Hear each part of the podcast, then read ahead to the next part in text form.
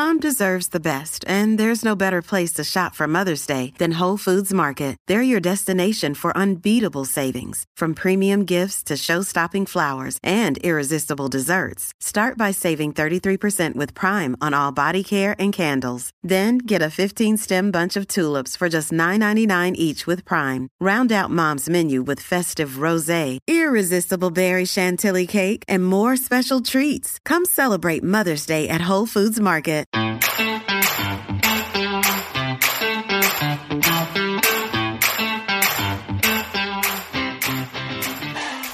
Good afternoon, seven investors. Welcome to the Monday edition of Seven Investing Now. My name is Daniel Brooks Kline, but you, of course, can call me Dan. I am being joined today by Steve Symington and Maxx Chatsko. Steve, did it snow this weekend in Montana? How how bad is it there? Everywhere but in Missoula, where I live. Uh, I got some some pictures from people just a few hours away with a solid foot of snow on their decks, but I've got nothing, just rain. So, Max, are you jealous a little bit of Steve's potential? Every Monday, it's like, did Steve get eaten by a bear? We have to worry about it a little bit. is it something you think about, Max? Yeah, bear watch. We should start that. You know, uh, what day is it now? Like day seven hundred and forty-two. Still no bears. That's pretty disappointing, Steve. Come on. I've sent. Well, I haven't gotten good pictures of them for you, but there's been bears. No, so, we're more worried about cats. So, guys, I had an eventful weekend. As you know, on on Friday, I got laser eye surgery, uh, and it went well. But as you could tell, still wearing glasses. These are actually reading glasses. What they don't tell you is that to be able to drive right away. Like I could see like an eagle feeding its baby like 300 yards away, but I can't see my computer. so I am working on you know getting to the point. It's going to be weeks, maybe months uh, before my vision is fully where it is. So I'm a little disoriented. If I'm not looking in the right place, if I look a little bit odd, that is what's happening today. But we got a busy show planned for you. We're going to start by talking about 5G and sort of uh, how it's investable, where it is now. Then we're going to go into what we're watching. That's where we each bring following that we're into. Then we're going to talk mostly with Max, but Steve is going to weigh in on uh, sort of Tra- chasing COVID 19 as an investor. Sort of, you know, we always get asked these questions. Well, if this company has a vaccine, should I buy it? The answer is generally no, but we're going to let Max talk about that quite a bit more. But guys, the top story uh, here comes 5G. I, I pre ordered my iPhone Pro. I did not get the Max. I decided that my current screen is big enough. I didn't need to go bigger. Maybe it'll have a better battery life. Uh, but guys, 5G, are you excited? Is it something you've, you've invested in? Is it an area? Steve, I'll let you go first. For me, I, I find myself kind of looking more uh, ancillary plays on 5G. So not necessarily like your uh, your your pure 5G pure plays like your Qualcomm's or maybe NXP Semiconductor or something, but uh, I find myself looking at the potential effects of of maybe a super cycle upgrade uh, cycle that that is spurred uh, by this new line, and I think Apple's uh, going to do a great job ushering in 5G and maybe people saying, "Wait a second, this is a lot faster. I need a new phone." So I'm looking at at companies like Universal Display, you know, uh, for their OLED, OLED screens, maybe even Corning, uh, which worked on Apple's new ceramic shield. They had Gorilla Glass in the past. Uh, so I, I, find myself kind of looking that direction, not necessarily at pure plays or carriers or maybe device makers themselves like Apple. Personally, that's kind of where I sit. Steve, I worry a little bit that the uh, the iPhone is actually going to have the opposite effect. And what do I mean by that? Is I'm going to get my iPhone, and I don't know if T-Mobile has has its sort of muted 5G here in West Palm Beach, but I guess I'm going to find out pretty quickly. And it's not going to be that different because 5G now isn't where 5G is going to be in a few years. So I do worry that people are going to buy and they're going to expect, you know, Netflix to go laser fast and it's not going to go laser fast. Max, is this you're the youngest one here, I think. Is this something you're excited about? Yeah, this isn't something that I cover from, you know, the point of an investor. It's just not my wheelhouse, but um, you know, I recently bought a new phone and sorry guys, I bought the Pixel and they I, I bought it before they released their 5G version and I thought the same thing what you just said, Dan. Like, you know, can I really use 5G? Do I need to spend, you know, four thousand dollars on this 5G phone right now? Um, so, you know, I think it's gonna take longer to to kind of gain market traction and, and be something that's actually useful. But uh, you know, it's going to replace 4G, obviously. Yeah. So So, I- let- I, if at- I can interject there, I'd be very. Uh, um, one of the things that I think could be interesting is when people start to get 5G phones and talk about how much faster it is, if it is. You know, so say they're on Verizon's 5G network, they have you know an Apple with five or a new iPhone with 5G, and they say, "Holy crap, this is so much faster," you know, than the spotty weird 4G LTE I had before. That could be one of those things. Uh, but if it has the opposite effect, you know, people come in and say, "Well, it doesn't really matter." Like they've got T-Mobile or something, and the 5G network's like kind of pared down. Maybe they'll be like, "Nah, you know, I don't really care about this." So that could Yeah, be really interesting. I, I worry about this a lot because true 5G, the blazing fast, you know, you know, 10 times as fast or five times as whatever it is, is what we have now. That's a long way away. We're not going to get that in most markets for 12 to 18 months. So you're going to get your T-Mobile phone, which is what I have. They're leading. They have the the best rollout of some form of 5G. And if your current experience is 3G, 4G, and it's kind of laggy, you might experience a noticeable improvement.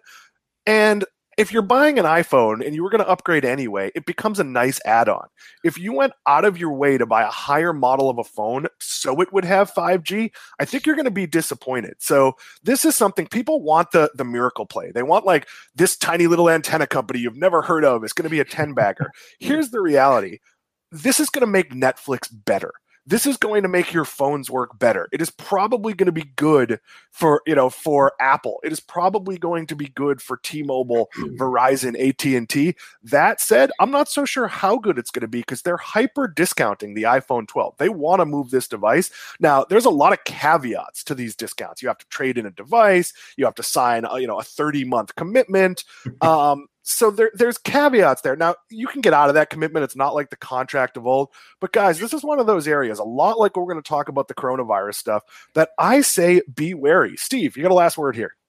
I, I feel like at a certain point, iPhone payments are going to be like the new car payment. It's like, well, you got an 84 month, 0% interest. You know, it, it's getting uh, a little crazy. You know, we're sitting out to 30 months to pay for a phone. And, and uh, what are we going to get by then? This will be. Yeah. So, so here's the deal. I have mine financed through T-Mobile. I think it's an 18 month finance and it 12 months next year when I trade it in, I, I might have to pay a little something.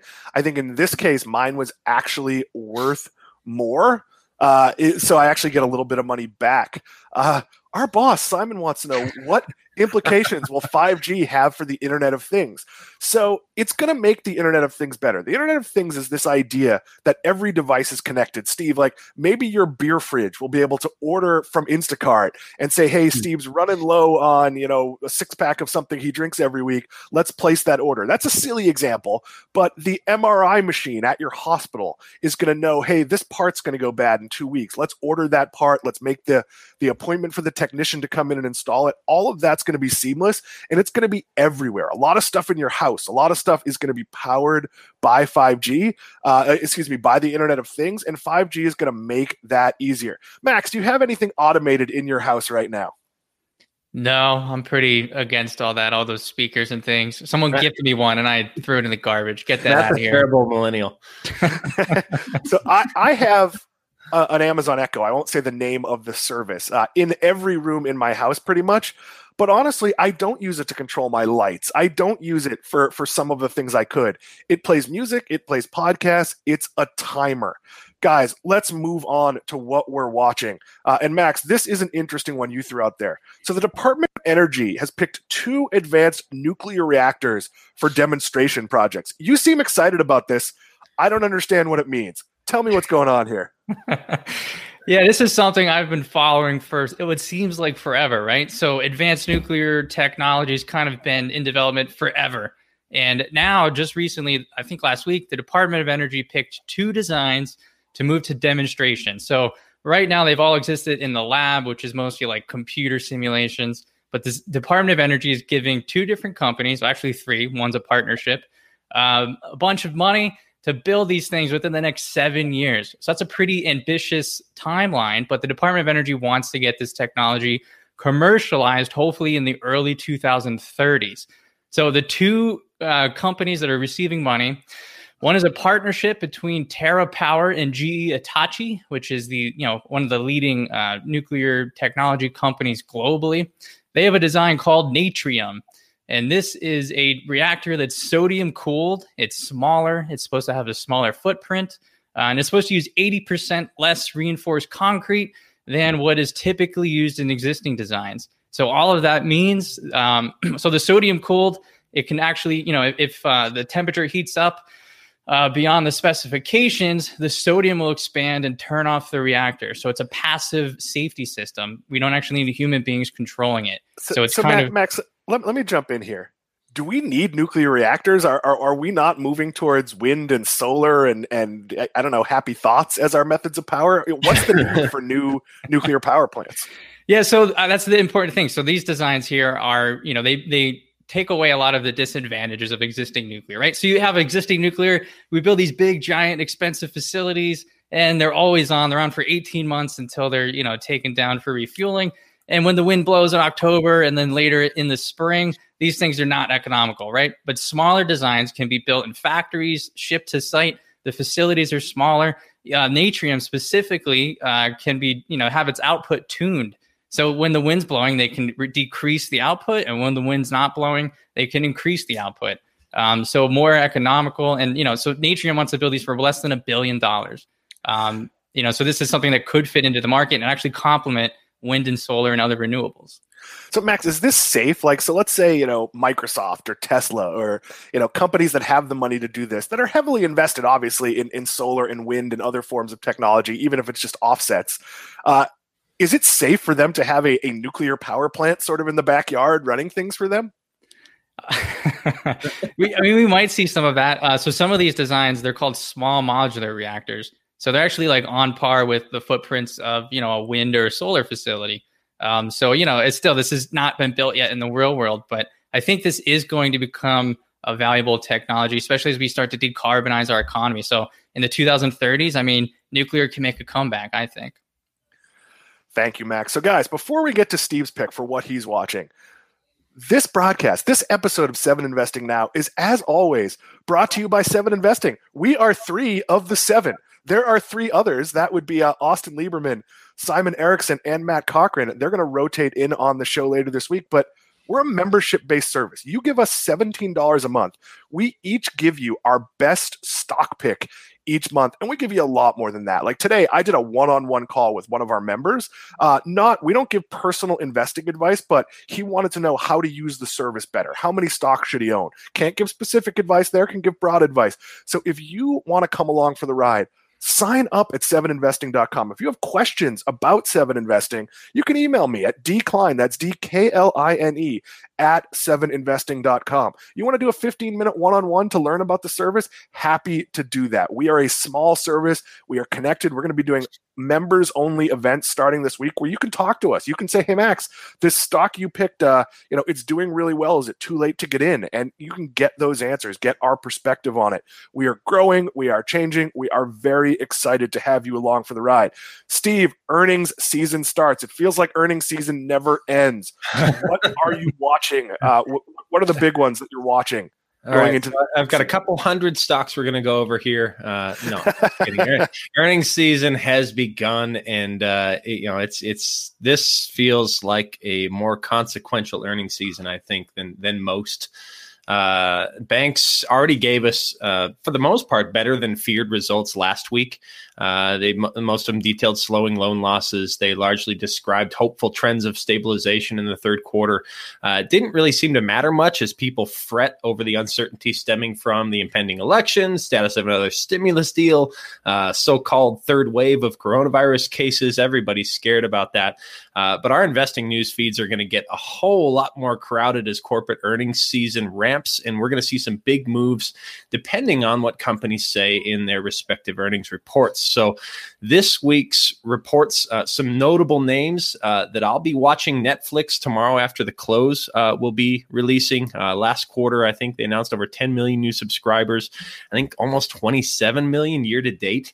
Yeah, Steve, but, Steve let me let me jump yeah. in here is this the quarter? Netflix keeps telling us they've been pulling ahead subscribers. Mm-hmm. Could this be the quarter where it's like they lost two hundred thousand because they they added so many over the past year? Maybe I I somehow doubt it. Like part of me wants or maybe hopes that um you know that that's the thing. They say they're pulling forward subscribers because of the pandemic and that's the reason shares fell after last quarter's report. So management suggested growth might slow in the second half of this year compared to 2019 but uh, two things i think that could spur the stock even higher from here.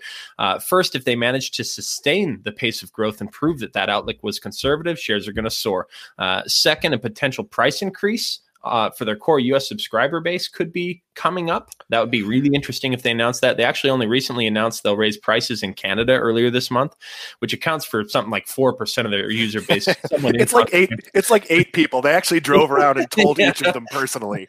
Uh, and so, they're like, "Yeah, so sorry, we we didn't mean to." But uh, you know, last time we saw price increase in the U.S. was early last year. That's almost two years ago. And uh, if Netflix thinks they can raise raise prices again without really affecting churn, however modest that price increase might be, it could serve to really spur their top and bottom lines and cause that share price to rally. So, Steve, you're also watching iRobot. That's a company that uh, they make the Roomba. I have a Roomba.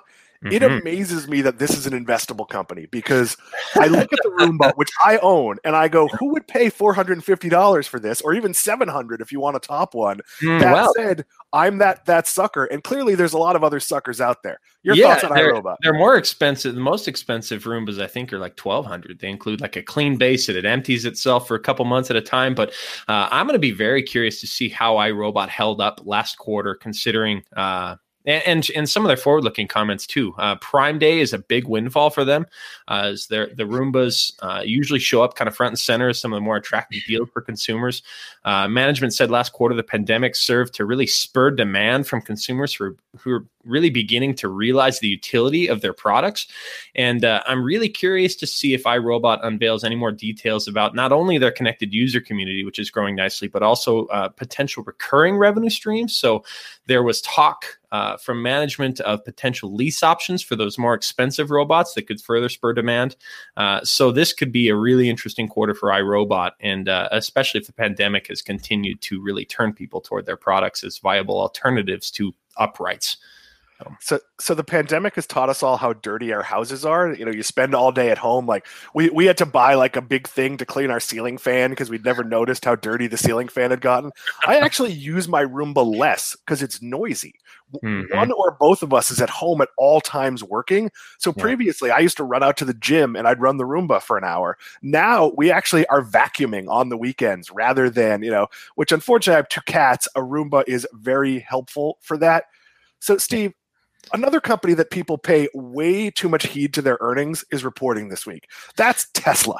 People go absolutely nuts for Tesla earnings. What do you expect? Uh, I don't put uh, any stock in their numbers, frankly. Fireworks, I think, is is what we can expect. Uh, you know, I, I, think the big thing that people are going to be looking at, you know, we've already seen their their deliveries numbers for last month. Uh, people are going to be looking at whether demand is holding up well. Uh, you know, we saw their battery day presentation last month, so we have details there. We saw a big order of Tesla semis come in. I think it was something like 140 or 170 Tesla semis that Walmart ordered from Tesla a few weeks ago. Uh, but really, demand is what people are going to be focusing on. Like, how is that holding up? And uh, and is Tesla able to actually take advantage of the manufacturing facilities that they they have available uh, with demand uh, that's holding up? So that should be interesting. Uh, may or may not cause share price to go bonkers because we all know how Tesla's been the last well year or two. Steve, so. Steve let me ask: Who are the people that are in a pandemic? are buying 50 to whatever thousand dollar cars. Like these are really expensive cars. I know we're working, things are good. Yeah. I'm not doubling down on a $50,000 car with like the, the world collapsing around us. Who, yeah. Who's buying these cars? Well, I think that's a matter of um, the types of people. I mean, that, that really makes a, a great point. You know, we're not talking about Ford you know, where we're, we're looking to move a million, you know, units or something in a, a given month or quarter or whatever.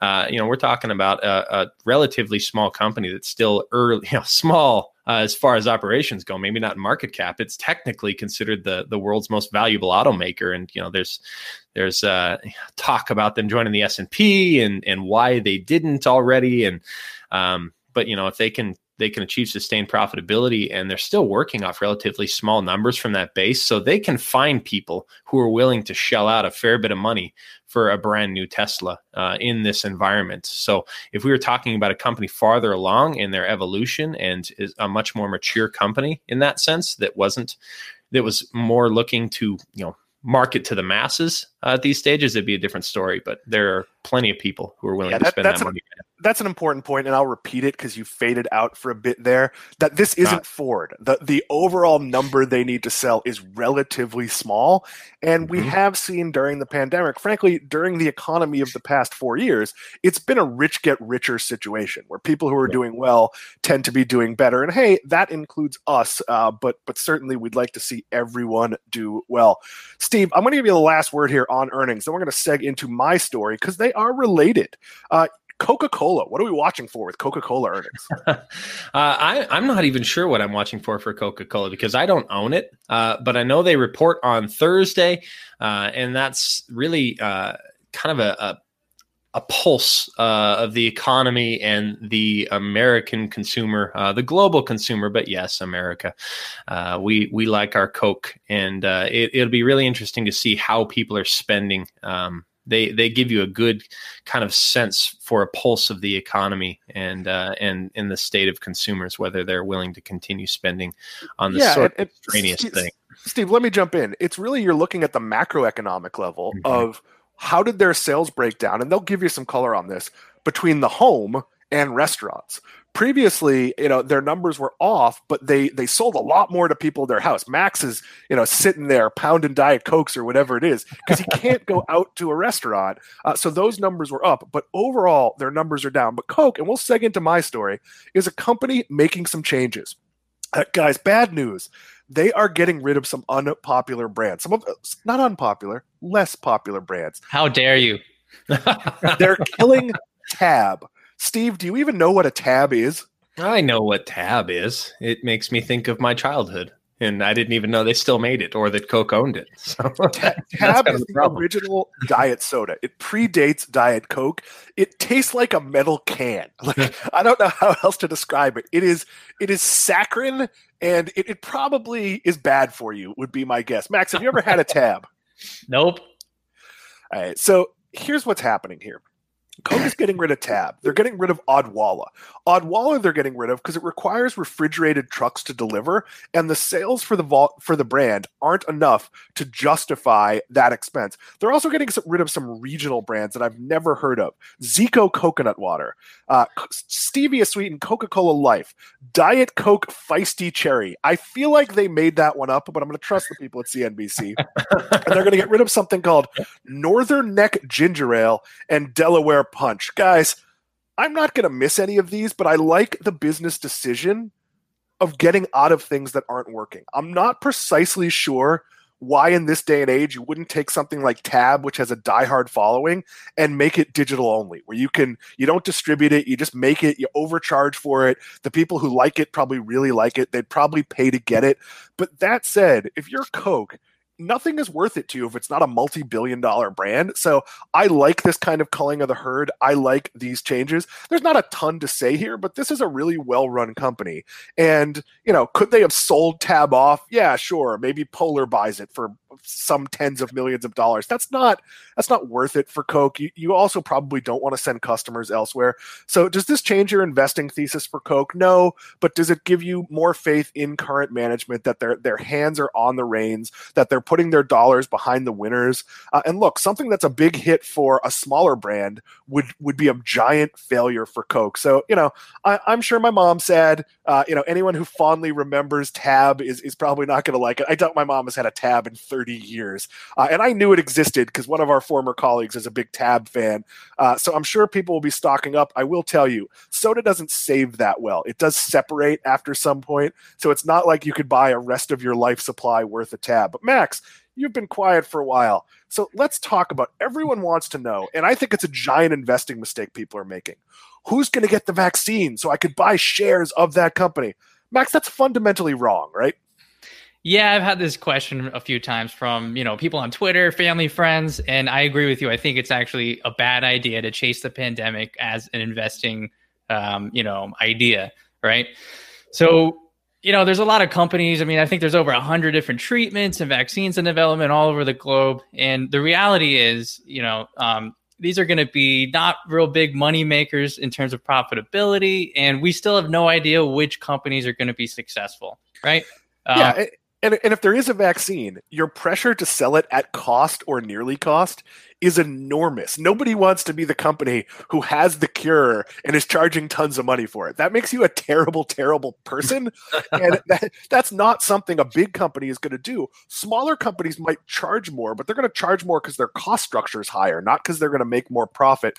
Max, does this sort of race for a vaccine though teach you anything about a company and its ability to sort of develop drugs is there any sort of investable knowledge here if not investments you might make um, yeah, I mean, it kind of exposes a few of the realities of drug development, which maybe investors don't think about all the time, right? So, um, you know, trials are one thing, and I think a lot of times investors look towards FDA approval as being the end of the road, and you get FDA approval and then you win. And oftentimes that's not the case.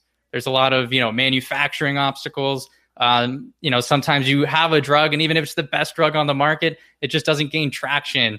Uh, doctors don't prescribe it or um, you know it doesn't get picked up by insurance. So that's not something that's going to happen here. But certainly with manufacturing hurdles and the logistic hurdles of just anything that's treating or a vaccine for you know the coronavirus uh, you know this is the first time in human history we needed billions of doses of a vaccine yesterday. So i don't think people are really appreciating um, you know we have to ship these things we have to keep them very cold um, even in the us there's going to be differences in access between people who live in cities and people who live in rural areas. And then think about, you know, developing countries. So, you know, approval, which is upcoming um, for multiple vaccine candidates, is not the end of the road. It's it's probably like the fourth or fifth inning, and it, you know, there's it's it's not an investable opportunity in my mind.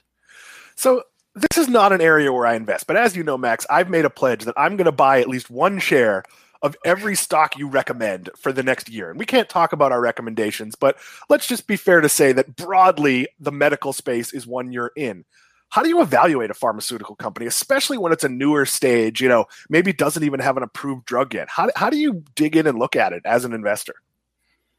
Yeah, well, that's actually uh, my upcoming recommendation. November is a development stage drug company and no drugs on the market. So I look at a few different things. I look at you know uh, having the science be sound and solid sometimes that's harder to tease out for most investors, right? If you don't have a technical background, but you don't want companies taking too big of leaps scientifically with their hypotheses, right?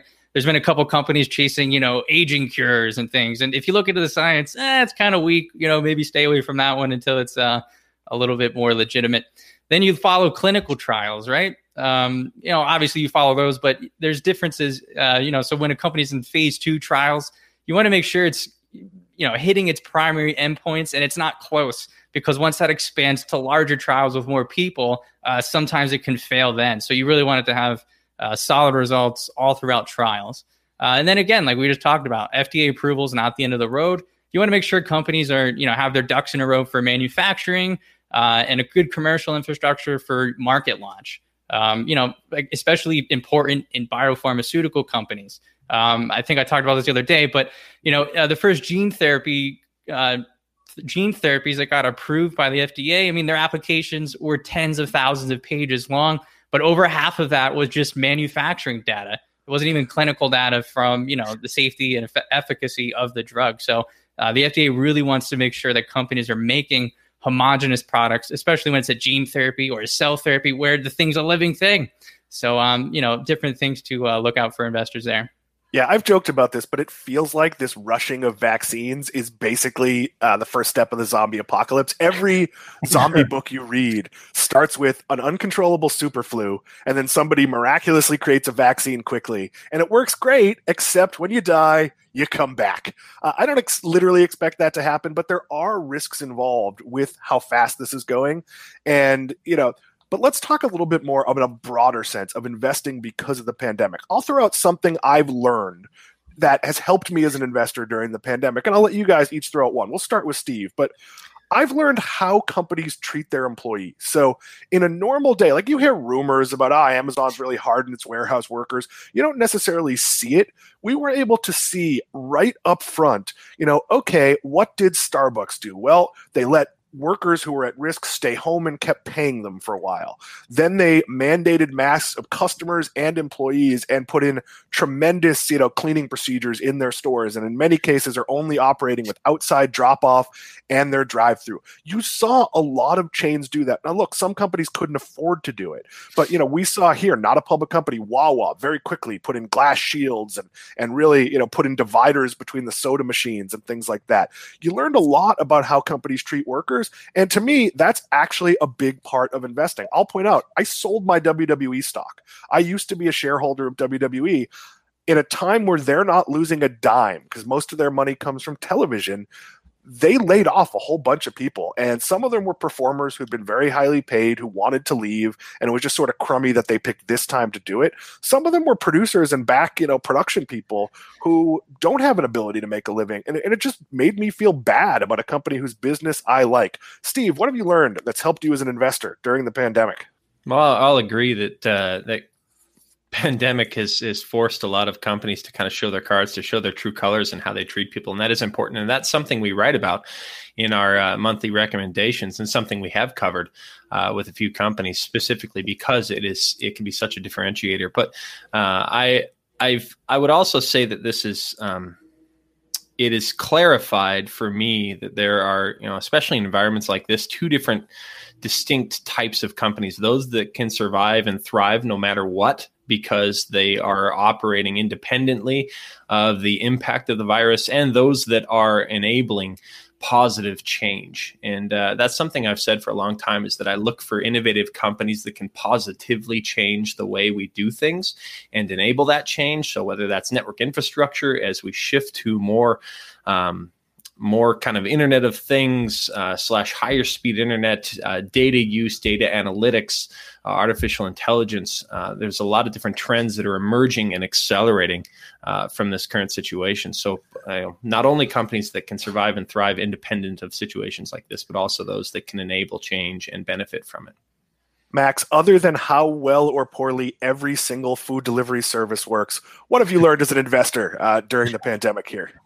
Well, Dan, I own a company called Westrock, and it's boring. It's a paper packaging company, right? So they make cardboard boxes and uh, pizza boxes, you know, cereal boxes, everything and anything in between. Now, in recent years, it you know made a bunch of acquisitions. It's got you know a pretty high debt balance, lots of goodwill and intangibles on its balance sheet, and it's a low margin commodity based business and industry. And I completely overlooked that. I thought, eh, who cares? I mean, it's growing. It's got cash flows uh, the rise of e-commerce, right? People are buying all kinds of things online. We need more cardboard boxes, and there's a lot of plastic-based packaging that's either being outlawed or replaced with paper-based packaging. So I thought, man, look at all these tailwinds. And I had the big, you know, red flag in my head about, man, this balance sheet, maybe, uh, maybe that's not so good. And in good times, it did good, and in so-so times, it did good. And then the pandemic hit, and the bluff kind of got called. So the company's been shifting around money and share buybacks. Have to actually reduce its dividend and start throwing as much cash as possible at its debt position. So, um, you know, in retrospect, is, is, is, the margin just too low? Like, is it just too easy for somebody else to make a pizza box cheaply as well? No, there's only a few major players. It's just, um, you know, it's like 10, 15 years ago, the industry kind of blew up. So there was a lot of consolidation that happened, but there was still a lot of debt that needed to take place to do that. Mm-hmm. So, uh, you know, it, it's main competitor, International Paper, doesn't have as much debt, and um, but the investors kind of don't care about this industry. So I'm kind of uh, holding on to my shares and hoping that those tailwinds pick back up after the uh, the pandemic's over. But well, they're, hey, they're, Warren Buffett always said you only know who's swimming naked when the tide goes out. And, yeah. there hasn't been innovation in the pizza box space since that little table that keeps the, the, the top up from hitting into it. But Maxx, let me throw this out there. I don't. You probably have never talked to executives there, but they need to make a round absorbent paper towel to sop the grease up. We all use the paper towels when we get the pizza to to sop the grease up. They need to make one that comes with it that's extra absorbent. There, I've just innovated the pizza box industry if you're following along, if you're watching Seven Investing now, you want to follow us on Twitter. That's at Seven Investing. Uh, that's the number Seven Investing. And of course, you can find us online. You can subscribe at Seven Investing com. We would love to see you there. But guys, I brought up WWE before. It is now time to hit our finisher. Uh, Sam, if you want to share the graphic, that would be great. There we go. A 20% drop in a high flying tech stocks price is time to sell 4.1%. Nothing to worry about 29.1%. A yellow flag 13.5%. And most of you seven investors got it right. Something you expect. This wasn't a trivia question, but it kind of was. Steve, we don't worry about a 20% drop. We are long term investors. Give a little color there.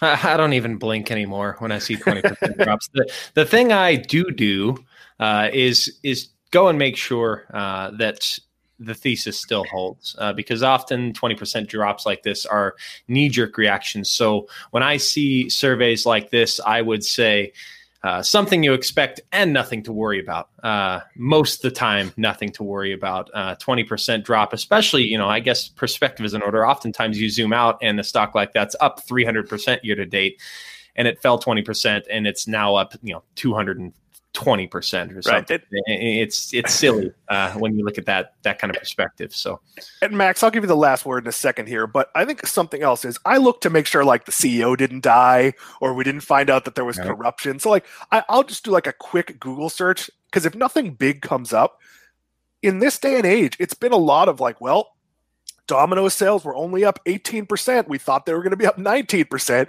you're like, wait a minute, that news is incredible. And the stock's gone down 20%. When that when that happens, when it's sort of reacting to analyst expectations, you usually see a recovery pretty quickly. It's kind of a knee jerk reaction. I don't put a lot of stock in earnings. We're going to talk a lot about earnings over the next few weeks. I put stock in what the earnings tell me. Did this company execute what it said it was going to execute? You know, was there demand the way they thought there was going to be demand? Hey, they said last quarter was soft because this quarter was off to a strong start. Did that play out true? I don't worry about the numbers. I worry about the story. Maxx, you can have the last word here. Yeah, I mean, I echo everything you guys just said. Um, you know, and analyst expectations. I mean, it's a bunch of uh, models in a spreadsheet, right? It's kind of funny how much power that has uh, over some of these stocks sometimes, and oftentimes it is a short-term concern. So if you feel very good about a company, and like you said, it's oh they missed by you know a million dollars or something, like yeah, who cares? And maybe that's the time you uh, add to your position. It is not easy to be a long term investor, but it's an advantage. That's our show. Uh, thank you for watching. Thank you for putting up with uh, the fact that I can't see particularly well. I can I can read. I'm wearing these terrible glasses. If I take them off, uh, I realize how incredibly red I am. Uh, but you can follow us at 7investing.com or, of course, at 7investing on Twitter. Maxx, Steve, I'll see you guys later. All right.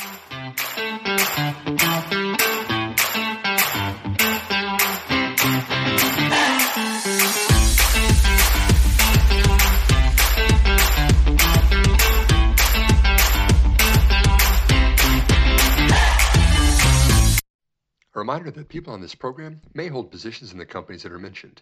Buying and selling stock carries financial risk, which could include the loss of capital. The views in this program should not be taken as personalized advice, and before acting on any of the information provided, listeners are encouraged to consult with a financial or tax professional.